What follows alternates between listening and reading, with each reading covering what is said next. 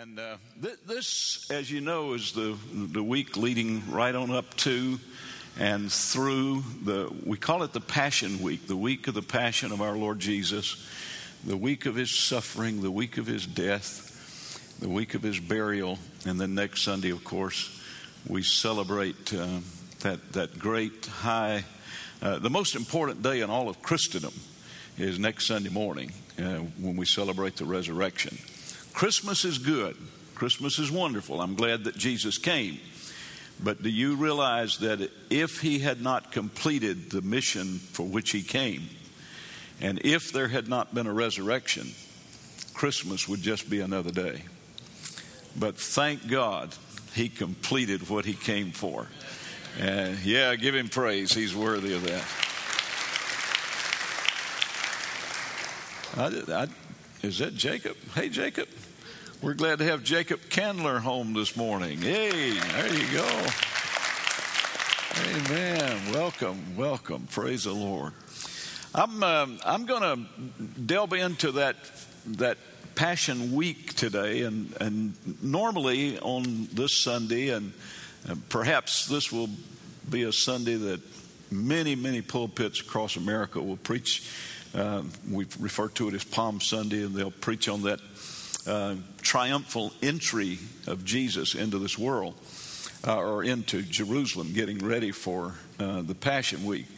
But um, I'm going to vary from that. I'm going to go into that week and pull out uh, some incidents that I think are uh, important and hopefully will speak to you. But I'm, I'm not going to deal with the triumphal entry. Just know that he came into Jerusalem amid the shouts of Hosanna and palm branches waving, and that was wonderful. But it was a preparation for the things that were going to take place uh, during that week. And so today I want to I want to talk to you about actually the title of my message is time in the sieve. Um, anybody know what a sieve is? Uh, maybe you refer to it as a sifter. Anybody know what a sifter is? Okay, we went from three people to 12 people. It, um, I, I, I, went looking for one. I searched the dollar stores and couldn't find one. Uh, maybe I was trying to be too cheap. I don't know, but uh, but I, I, found one. I found one in um, in Walmart. Bought the last one they had at Walmart. So if you need a sifter, um, don't go to Walmart on Washington Road. You might want to try the other one because I, I got the last one.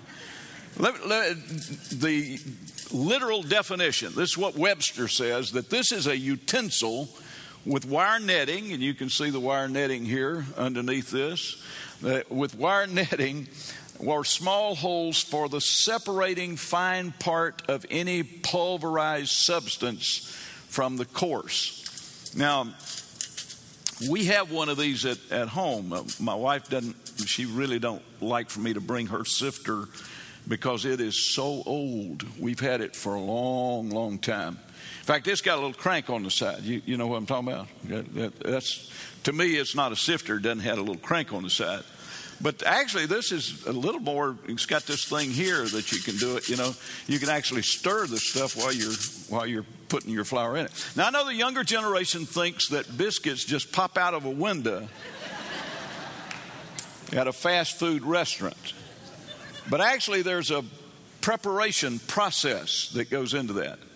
And one of the main purposes of a sifter or sieve like this is so that as you're preparing your biscuits or whatever, you put flour into this and then you go to work with a sifter. And when you do this, the flour, the fine flour comes out the bottom. But if there's any contaminants in that flour, then this fine mesh wire here will catch that and hold it. So the purpose of a sifter is to let everything good go through but to hold everything bad inside. Now, fortunately, flour is much better with the machinery and equipment we have today than it was many years ago. When I was a little boy, uh, when you when you sifted some flour, you usually had some little stones, little rocks that was in the flour, Uh, and you can still get those things. Sometimes it'll get, by no matter how mechanical the process is. Sometimes it will let things go by. And that's why this is important because you don't want to be eating a biscuit and bite down on a rock. You could break a tooth, you understand.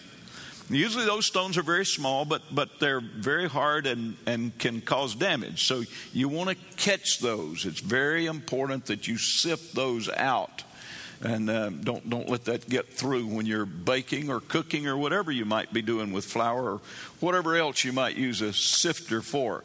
Now, um, there's a an interesting story in the Bible, and it it's right out of this week that we're celebrating with the death, burial, and resurrection of the Lord Jesus Christ that has to do with a sieve or a sifter and it's a spiritual application here. This, this is just that they use those terms so that you will understand from the natural a principle of something that happens in the spiritual. And so I'm going to go into that story today and, and uh, bring to you, and in fact, I'm going to highlight a person that found himself in the sieve. And maybe you are in the sieve today, and we'll talk about it. Let me, let me begin by giving you some important events leading up to this sifting. First of all, there was the Lord's Supper. Now, remember, after the triumphal entry and all the things that went on that week, then Jesus sent his disciples to secure a place where they could observe Passover. And they secured a large upper room, large enough for all 12 of the disciples and Jesus to observe Passover. Possibly, if you have um, some Jewish friends or um, you've been to a Jewish kind of service, maybe you've uh, experienced the Passover meal.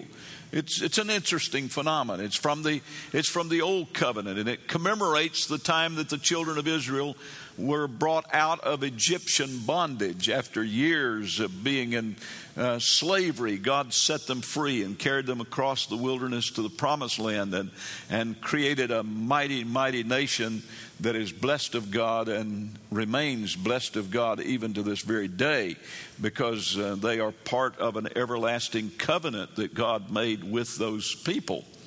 But in this week that we're celebrating right now, we're, we're literally at the point of the changing of time, the moving from the old covenant to the new covenant.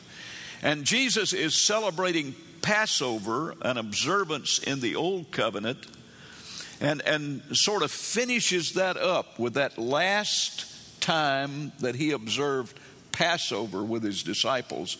And then in the process, he institutes communion or the Lord's Supper, as we refer to it, which is an observance that will continue and does till this day of the new covenant. And it speaks, when they were having it, prophetically of what was about to happen. It speaks to us historically of what has already happened. So let's look first of all at the Lord's Supper, and I'll read from Matthew chapter 26, verses 26 to 28. And as they were eating, Jesus took bread, blessed and broke it, and gave it to the disciples and said, Take, eat.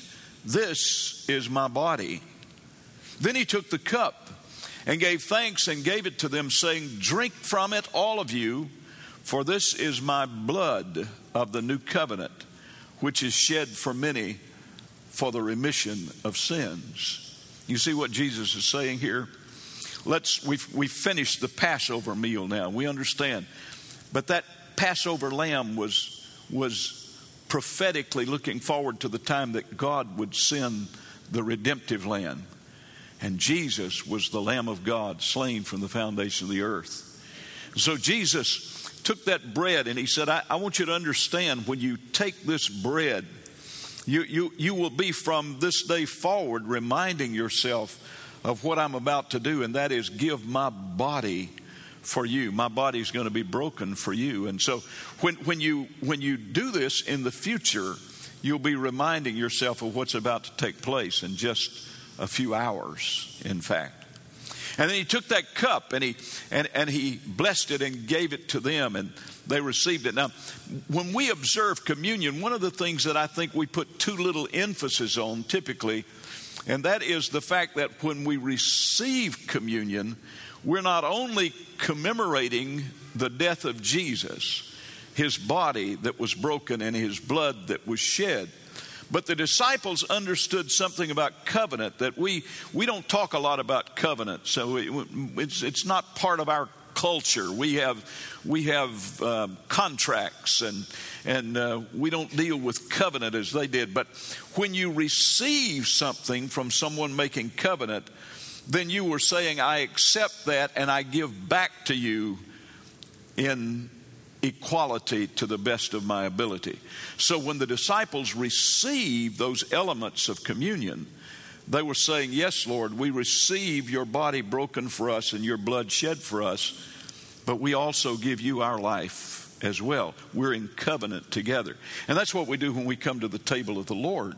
We not only receive those elements and say, I remember the death of Jesus, but we're saying, Lord, I'm in covenant with you and I give you my life as well. Now, to the best of our ability, and that's as Pastor Reagan said a while ago. When you when you lift your hands and you give yourself, when you give yourself, that that's all you can give. Amen. That's that's it. You're you're giving the totality of your life.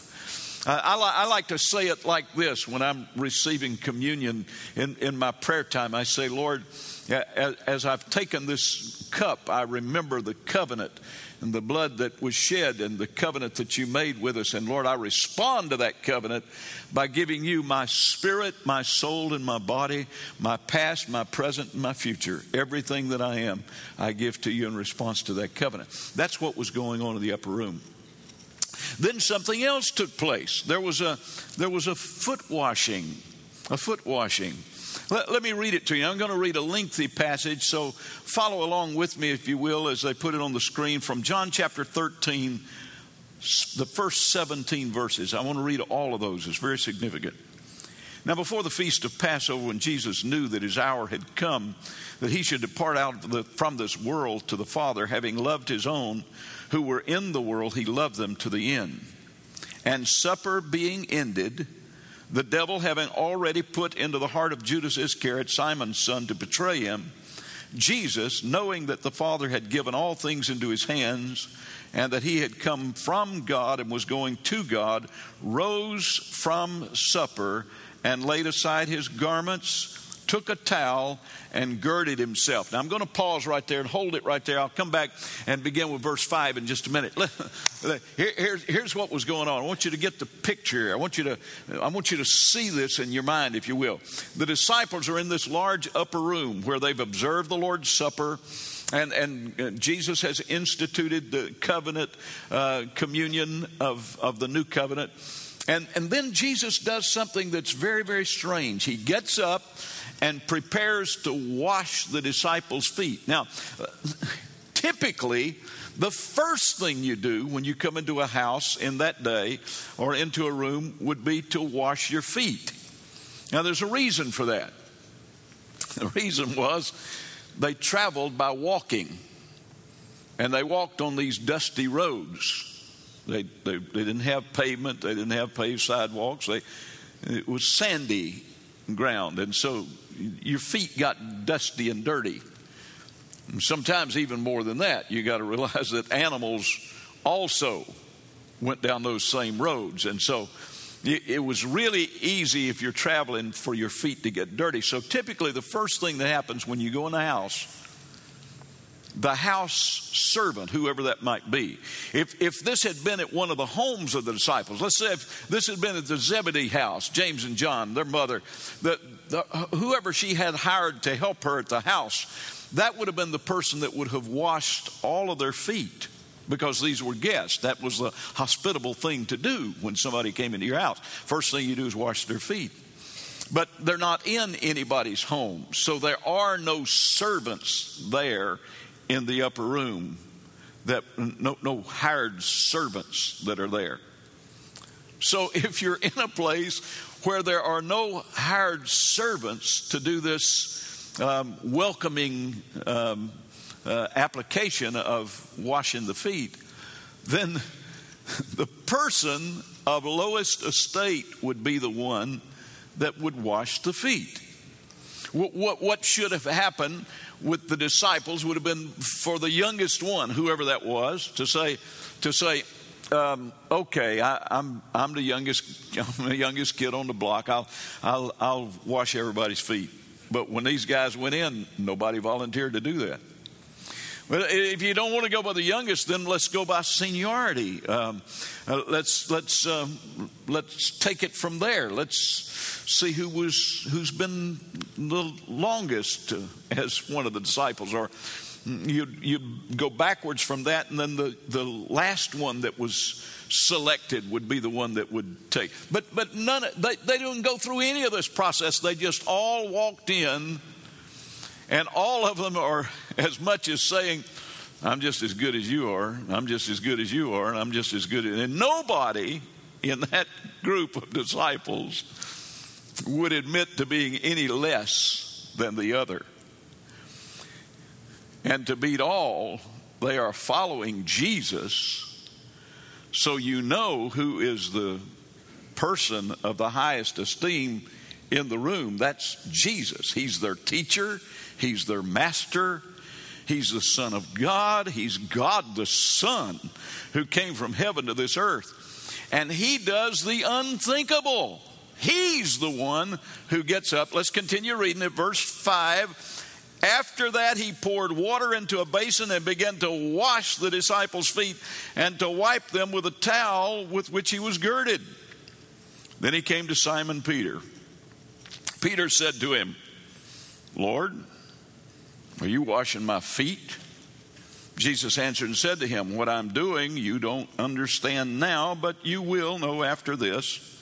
Peter said to him, You shall never wash my feet.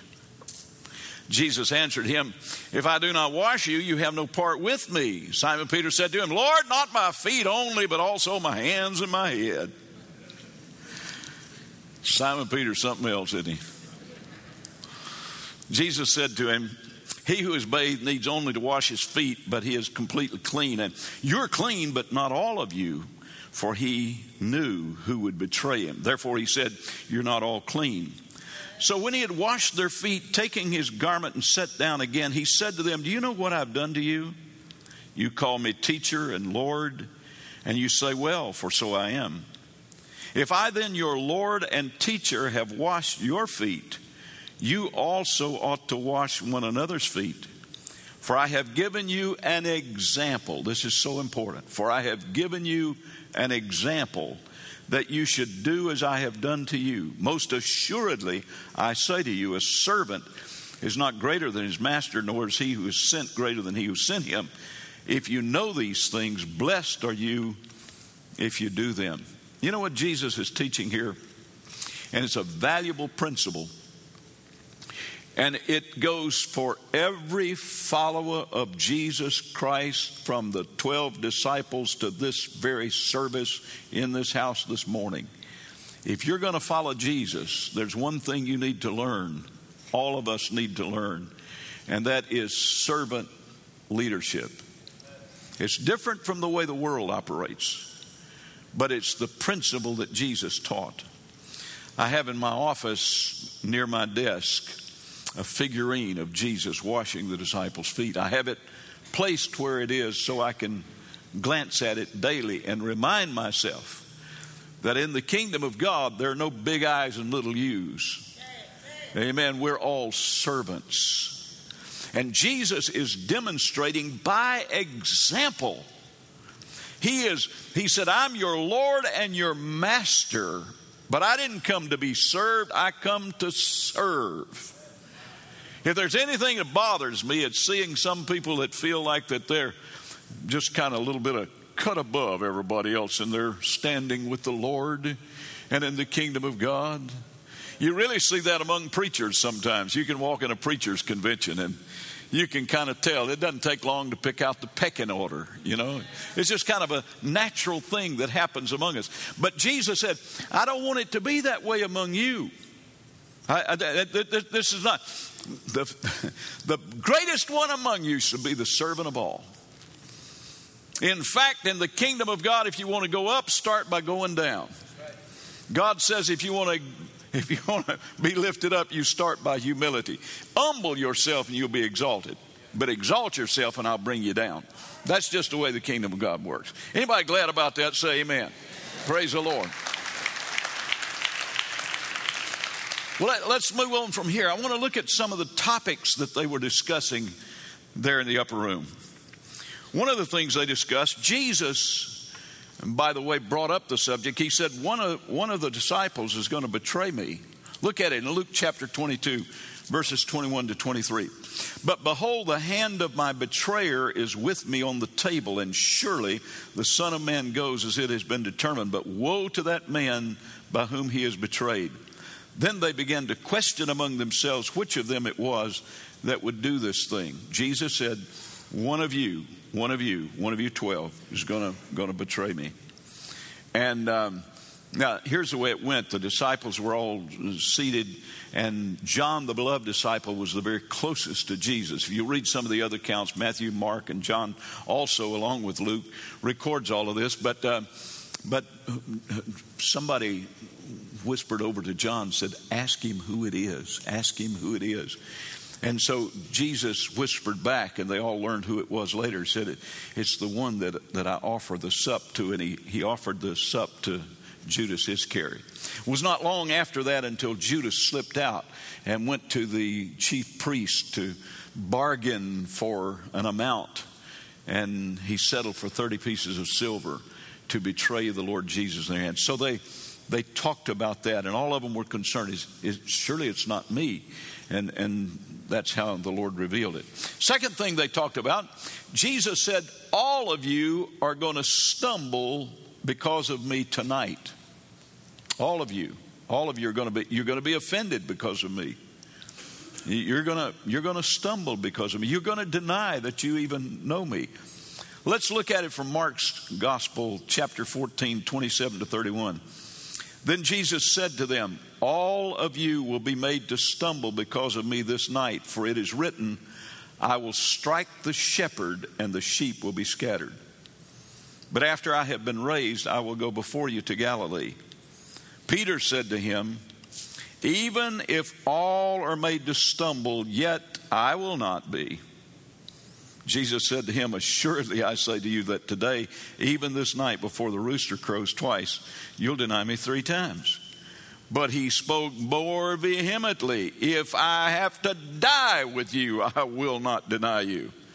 And they all said likewise. This is an interesting dialogue here. You, have already seen, you've already seen at the foot washing ceremony that that Simon Peter speaks up and causes a a ruckus there before they could go on with the foot washing. You know, when he got to Jesus got to him, and said, "You'll never wash my feet." And, and of course, Jesus had to straighten him out on what was going on. Then he, then he goes overboard. My, Wash my hands and my head. And Jesus said, "No, no, no. This is the foot washing here." Then, when when Jesus reveals this part of what's about to happen, it's, it's going to. He quotes scripture and he says, "All of you." Will be offended because of me. All of you are going to stumble this night because of me. Simon Peter said, I'm not. I'm not. Now, I, I don't know exactly how all the dialogue went on because obviously the Bible g- gives us the, the highlights. Every word is not recorded. The Bible tells us that because if it was, the Bible would be so big it'd take you forever to read it. But uh, maybe Jesus said something like this Simon, what part of all do you not understand? I just said, all of you. All of you. Simon Peter said, not me. He said, these guys might, not me. Boy, you, you gotta be, you gotta be pretty self-confident if you think you're better than all the rest of them. And then, and then Jesus said, wait a minute. I gave you a scripture for it. I quoted from Zechariah chapter 13, and I told you what was about to happen. And, uh, and Simon Peter basically says, Well, old Zach missed it on this one. He's arguing with the Bible. I, am not going to do it. I will not. And um, so we'll find out what happens after that. There's another thing they discussed, and, and this one fascinates me. You know, Jesus has just revealed to his disciples that he's about to be betrayed, he's about to be crucified. And so, what do you think these guys are talking about now? Well, based on the fact that you're fixing to die, look at Luke 22 24 to 27. Now, there was also a dispute among them as to which of them should be considered the greatest. And he said to them, The kings of the Gentiles exercise lordship over them, and those who exercise authority over them are called benefactors. But not so among you. On the contrary, he who is greatest among you, let him be your, as the younger, and he who governs as he who serves. For who is greater, he who sits at the table or he who serves? Is it not he that sits at the table? Yet I am among you as one who serves. Now, now here, Jesus is revealing to them about what he's right ahead of him, what he's fixing to go through. And they're saying, well, wonder, wonder um, which one of us will be the guy that kind of leads this, this group after that. Who's going to be the greatest? And, and, by the way, the Zebedee boy's mother came and asked Jesus, said, uh, If you don't mind, Jesus, when you come into your kingdom, I'd like for you to make one of my boys, I'd like for one of them to sit on your right hand, and I'd like for one of them to sit on your left hand. And the scripture said she didn't realize what she was asking. And boy, did she not realize what she was asking. You remember reading over in Revelations where Jesus puts some on the right hand and some on the left? He puts sheep on the right hand and goats on the left. The, the saved on the right and the lost on the left. She's praying, she's praying for one of her boys to be on the right. I don't know which one that was going to be, but he was the lucky one on that one. Because she's praying for the other one to be on the left. Oh my goodness. Listen, folks, I, sometimes I thank God for the prayers that He did not answer like I prayed them. Because sometimes we don't even know what we're praying for, we don't understand what we're asking for. And the mother of James and John did not know what she was asking for when she prayed that prayer. But here they are. All of them now are disputing, not just James and John, all of them are disputing now who's going to be the greatest. And Jesus comes back to this subject of servant leadership. Now, all of us understand that for something to be true, it only has to be said once by the Lord, right? I mean, that, that's it. God doesn't have to repeat it. But when He does repeat something, it really pays us to perk up and pay close attention. Jesus, at the foot washing ceremony, taught them about servant leadership. And now, at this discussion of who's going to be the greatest, he brings the subject up again. And he said, it, It's that way among the Gentiles, or he's talking about the nations of the world out there, the non Jewish nation. This is the way they operate. They all have their pecking order, they all have their political powers and structures, and they all have all of this stuff where, where this one's above this one and over this one. And so, but he said, Among you it shall not be that way. And he tells them plainly, I, I do not want it to be that way among you. And, folks, that's a message for the church today. Jesus does not want it to be that way among us. There's not a one of you under the sound of my voice today that is any less important to the Lord Jesus than any other person under the sound of my voice. That's the way it is in the kingdom of God. It makes no difference your race, your creed, your color, your background, your educational status, your wealth or non wealth, or where you came from, or anything else. The ground is level at the cross of Calvary, and we're equal in the power and the presence of the Lord God our God. Glory to God. So let's remember that. Jesus said, This is important. This is the way I want to be among you. And then he comes, and this is my message. That was my introduction. my message is not going to be near as long as my introduction, so don't, don't, get, uh, don't get worried. here is the sifting. I'm staying with Luke chapter 22. Look at verses 31 and 32. Now, I've, I've brought out this dialogue at the foot washing and also at the discussion of Simon Peter and his boisterousness and so forth. Apparently, because of Simon Peter's pride, uh, borderlining arrogance, certainly his self reliance. He felt like I'm, I can handle it. The rest of these guys may fall, but not me. I'm, you, you see that?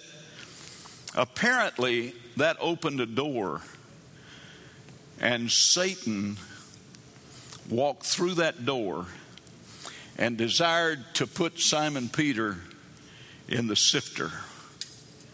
Because look at what Jesus said in Luke chapter 21 verses uh, 22 verses 31 and 32. And the Lord said, "Simon, Simon, indeed Satan has asked for you that he may sift you as wheat. But I have prayed for you that your faith should not fail, and when you've returned to me, strengthen the brethren." Now, you know the rest of the story with Simon Peter. After they, after they finished in the upper room, they went to the Garden of Gethsemane. And Jesus prayed that night until his sweat took on a purplish hue and like great drops of blood dropped to the ground beneath. He agonized and he's praying, Oh, Father, if it be your will, let this cup pass from me. But if there's no other way for mankind to be saved, then I'm willing. Flesh is weak, but my spirit's willing. Finally, he reached that point where he could pray, Lord, not my will, but your will be done.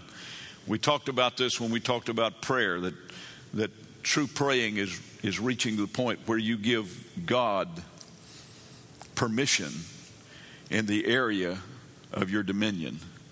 And that's what Jesus did. He, he said, Lord, your will, not, not my will, but your will. Now, after this prayer, this agonizing prayer, here comes a band of soldiers, armed men. We don't know how many there were. Could have been as many as a hundred because there was a centurion there, and perhaps a hundred soldiers. I don't know. It could have been less than that, but it was certainly more than the number of disciples they were. They were greatly outnumbered. Now remember, Simon Peter's just made these big brags a little bit earlier, and and he's good to his word. I mean, when these soldiers come to take Jesus, Simon Peter rips out his sword and he starts swinging, buddy. He doesn't care that he's outnumbered. He doesn't care how many armed soldiers there are. He doesn't give a rip that they, that, he just starts swinging. And he cuts off the ear of uh, Malchus, the, the servant of the high priest, cuts his ear off. Somebody said, Why did he cut his ear off? Because he missed. He was trying to split his head wide open. And the guy ducked just, just enough, but he still lost an ear over it.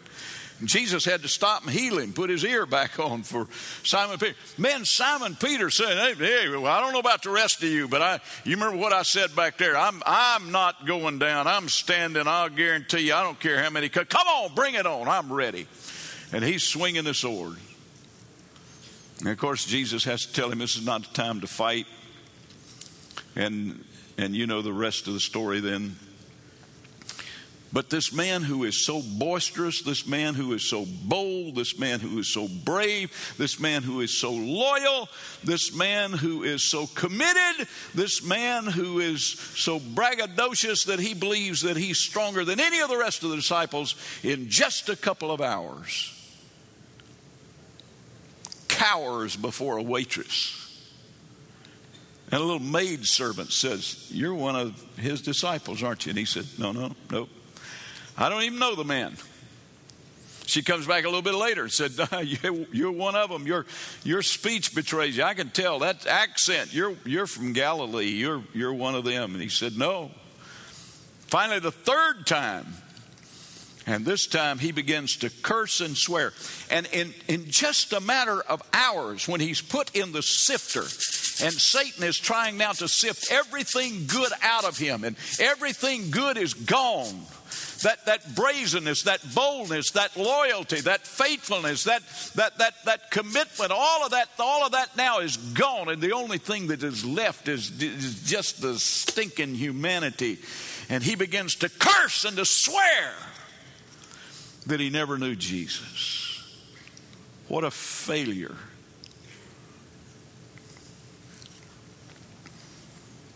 And yet,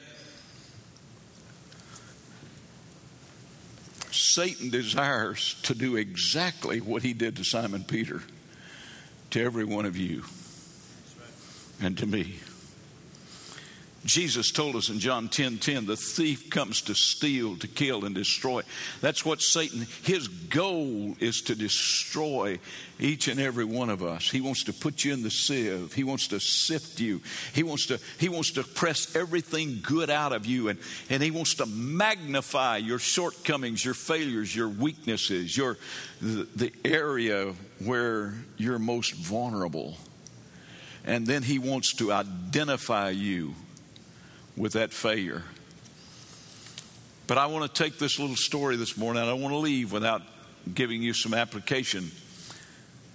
I want to tell you what to do when you're sifted. And I want you to see what Simon Peter did. The first thing you need to do when you're sifted, you need to identify the enemy. You need to identify the enemy. Remember when Jesus forewarned Simon Peter? Jesus, Jesus knew what had happened. Evidently, Satan had a legal right because of the doors in Simon Peter's life that he had opened. He had a legal right to test him.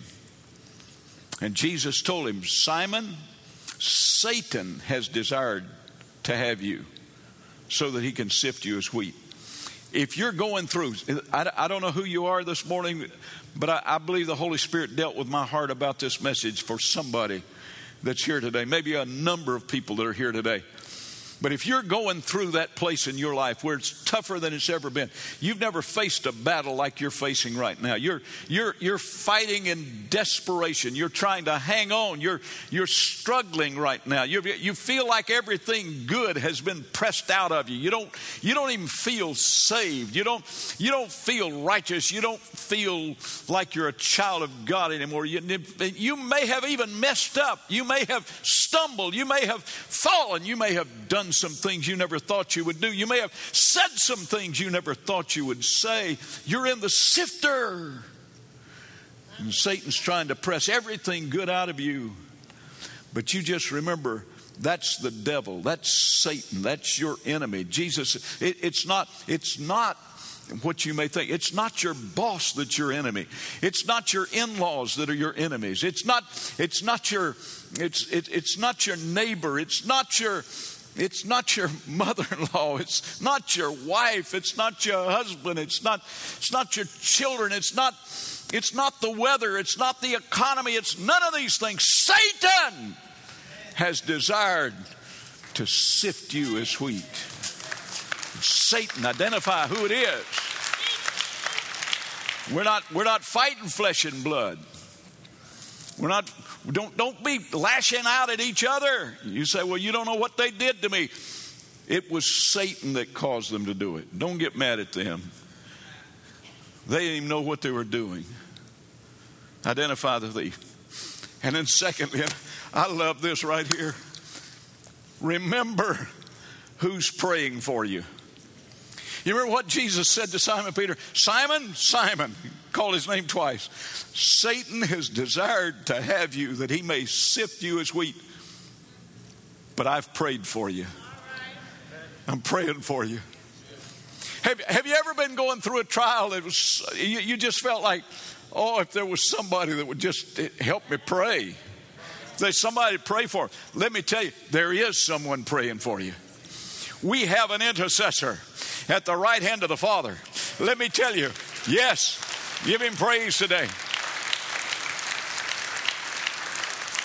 The greatest prayer in all of this universe is praying for you at the right hand of God the Father this morning. Jesus Christ, your elder brother, your Savior, your Lord and Master, the King of Kings and Lord of Lords. He's praying for you. He's praying for you. He's praying for you. Don't believe the lies of Satan. Don't, don't, don't accept what he's trying to. No, no, no, no. Remember who's praying for you. You say, but preacher, I've, I've, I've messed up. I've fallen. I've said some things I thought I'd never say. I've done some things I thought I'd never do. Well, let me tell you what to do repent. Just repent. Return to Jesus. The old King James 1611 version says that Jesus said, Simon, when you're converted, strengthen the brethren. That word converted means to return. The New King James Version and several other versions use that word return. It's, it's the best word I think that can be translated there. Re- return, return, return. Let me tell you, the reason Satan's got you in the sifter is he's trying to he's trying to magnify your shortcomings and your failures to the point that you'll identify with them and feel like there's no hope for you. That's a lie straight out of the pit of hell. Jesus is saying, I'm praying for you. I'm praying for you. Come on home. Come on home. Return, return to the Lord, return to the Lord, return to the Lord. Thank God Peter did that. He went out that night and wept bitterly. He repented. He returned to the Lord, and Jesus restored him later, as we shall see in just a few minutes. Next thing, this is a good one. Remember your potential. By the way, do you know why you're going through such a terrible test? Do you know why Satan has got you in the sieve? Do you know why he's trying to press everything good out of you and magnify all your shortcomings and failures? You know why? Because he sees your potential. Remember, Jesus said, Simon, Simon, Satan has desired to have you that he may sift you as wheat, but I have prayed for you that your faith fail not. And when you're converted or when you return, strengthen the brethren. In other words, he said, you, are going you're gonna be restored. You're going to be restored. You may fail, but you, if you'll return, you'll be restored. In fact, your potential is so great, Peter. I'm here to tell you that you, you're going to feel like that you have messed up in front of all of these disciples and that you're going to feel like you're the lowest one among them. But if you'll return, if you'll return, I'm going to lift you up. To, it was Simon Peter who on the day of Pentecost preached that masterpiece of a sermon. 3,000 people got saved that day because he returned to the Lord. The enemy sees your potential. That's why he's testing you. Don't, don't, don't let him win. Don't let him win. Defend with your shield of faith.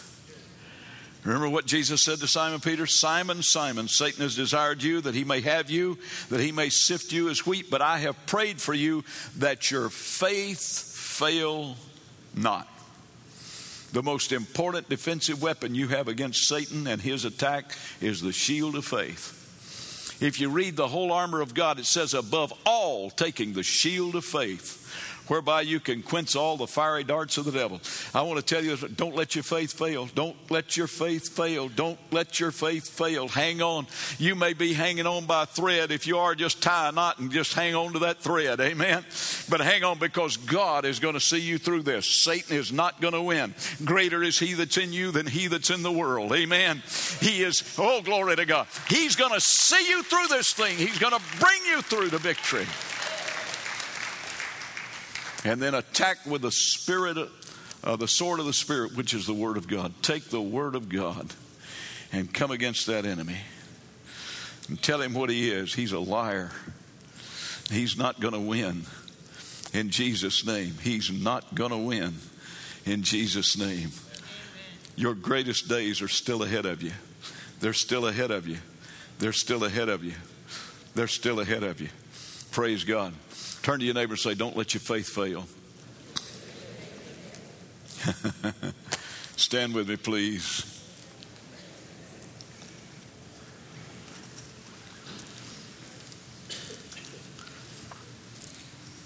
The next few minutes are so important. Unless you just have to, I, I want to encourage you to, to remain with us and be in prayer for the next few minutes. I really felt burdened this week for this message. And when that happens, I, I, I know there's a reason. I know there are people that that are right there. And so I, I just believe in my spirit today that there are people under the sound of my voice right now that maybe in the last 30, 45 minutes you've you've seen the light on what you're going through. You understand what's happening. You understand why it's happening. And you're going to get a grip this morning. And you're going to say, I'm not going to be identified by what's left in this sieve. Satan's not going to have me. I'm getting back to the Lord. I'm, I'm coming back. I'm coming back. I'm, I'm going to I'm going to let the Lord restore me. He will. Do you think this morning if Jesus is praying for you at the right hand of the Father, praying in your behalf, interceding for you, that He's going to reject you when you come? No, no, no, no. He's going to reach to you with open arms.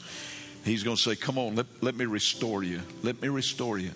That's what He did for Simon Peter. If you read the rest of the story, you will discover that three times the Lord Jesus affirmed him and his love before the other disciples. He restored him.